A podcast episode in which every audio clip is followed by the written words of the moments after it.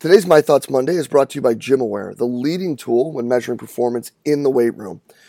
Guys, VBT is all the craze right now. It's a hot, sexy topic, although it's something that's been around for a while. And the man who wrote the book on velocity based training, Bryan Mann, has called the GymAware the Rolls Royce when it comes to velocity measuring devices. Guys, the ability for you to shoot all your information right up into the cloud and store it right away is enough for, for me right there to, to make sure that this is something that I had in my weight room.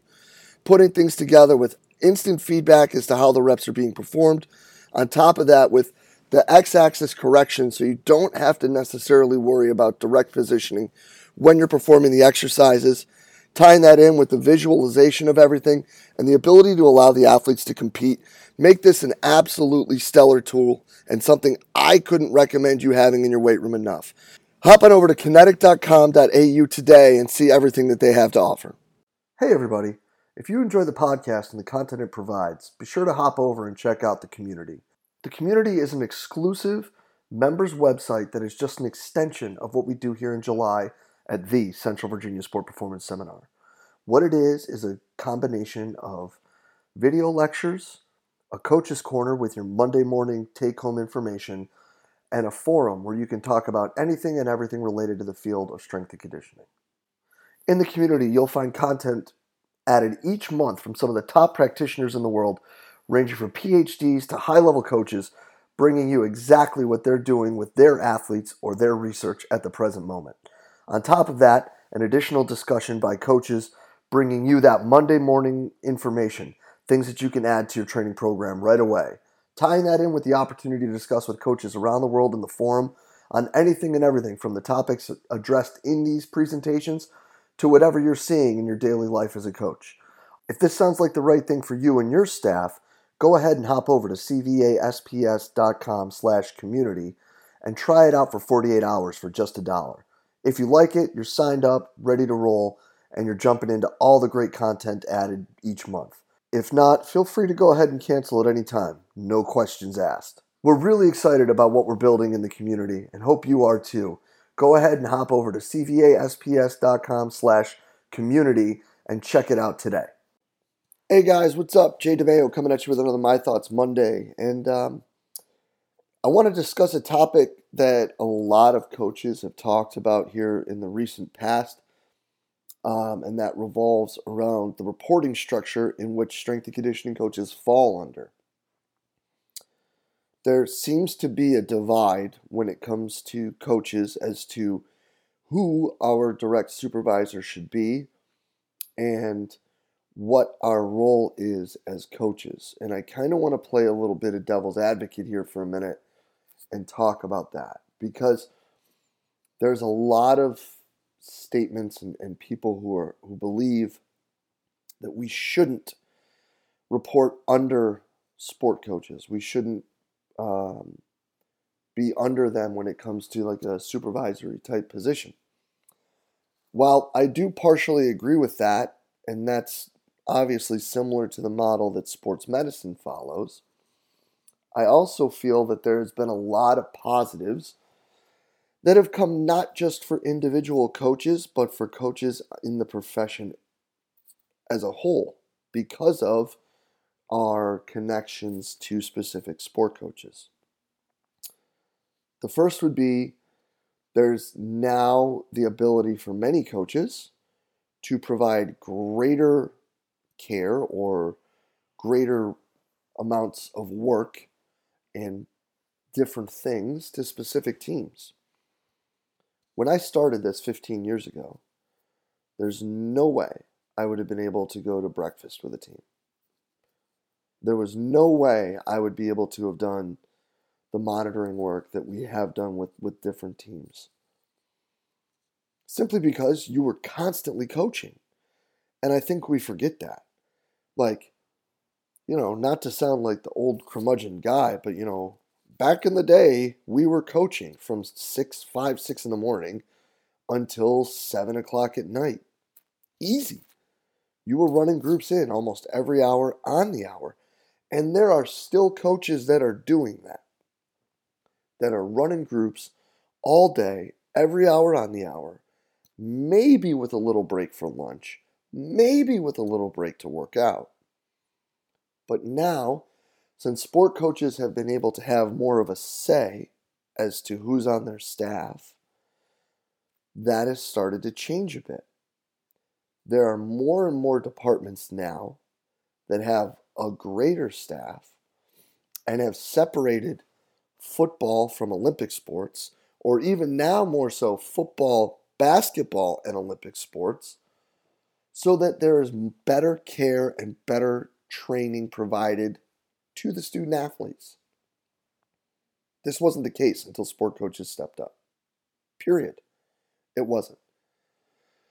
So if we were to separate ourselves from that, we would need to be willing to go back to what it was the grind, as we so lovely like to call it, coaching constantly, never being at practice, and having a completely different relationship level with all the athletes that we work with.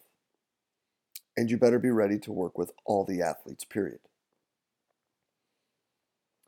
I think the second thing that we need to keep in mind is that compensation, albeit still not fantastic for the most part, has increased exponentially because of the role that sport coaches have had when it comes to having their quote unquote guy, right?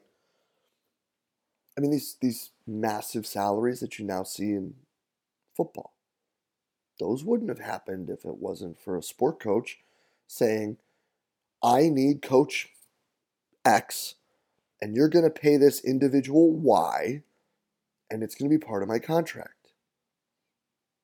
We'd all still be, you know, making twenty-four to thirty thousand dollars a year if it wasn't for a sport coach stepping up and saying, "You need to pay this guy X," because then the next coach comes by and says, "Well, you need to pay my guy X plus ten percent," and dot dot dot it's gotten to the point now that even not at the highest level, in basketball, there's coaches that make over six figures a year. That's awesome. Isn't that what we want? We want coaches to be compensated better. We wanted coaches to have less of a broad spectrum of responsibilities and be able to focus in more on their specific athletes. This has happened because sport coaches have stepped up and done that. This hasn't happened because administration says that. This has happened because the sport coaches said to administration that this needs to happen. Now, I do understand that there are some cons in this situation, and there always will be. But we have to look at where we were versus where we are and understand that this symbiotic relationship has been one that has allowed us to continually move forward to continually dive into deeper methods and means and, and the ability to, to focus in more on the individual. And it's something that has helped us. Yes, there have been times and there have been situations where it has hindered coaches, it has cost coaches jobs, and it has done other things. And as we walk into the second coaching carousel of the year, and that being the one that revolves around college basketball, there is going to be movement. There will be people that will change positions and new positions that will open. And some really good coaches may, unfortunately, be looking for employment elsewhere. And that sucks. And I don't think that's right. And I don't think that's fair to the good coaches that may be displaced from their position. And I do understand that that plight. And I do understand that there needs to be a way to make sure that coaches are taken care of no matter what. Comma, there will be people that will be getting positions that will be massive steps up for them. There will be people that those positions that are being, you know, opened are very well going to turn into positions that may be paying better, that may be opening more doors for other people, that may be creating other positions. Because it was once one position will now become two positions that will pay people better. And I think these are things that we need to keep in mind. The NSCA has a huge number of people involved in it, but less than a quarter are strength and conditioning coaches at the college level. Those positions continue to grow, those, conti- those positions continue to be highly competitive, and if we want to make sure the compensation for those positions continues to increase and continues to be more and more what we would consider fair, then we have to make sure, in my opinion, that we don't alienate and separate the sport coaches. Because at the end of the day, those are the people that are in the public eye getting the scrutiny and getting beaten up for us in order to help them have a better product. Again, just devil's advocate, but I think that we need to be very careful as to how quickly and how far we want to separate ourselves from sport coaches when it comes to improving our our profession as a whole when it comes to compensation and responsibilities of the strength and conditioning coach. Again, this is just a My Thoughts Monday and where I see this in the grand scheme of things. Um, we need to be careful before we run away from people that might actually really be trying to help us in the long run. Thanks, guys. I hope you have an awesome week, and uh, we'll be back next week with another one. See ya.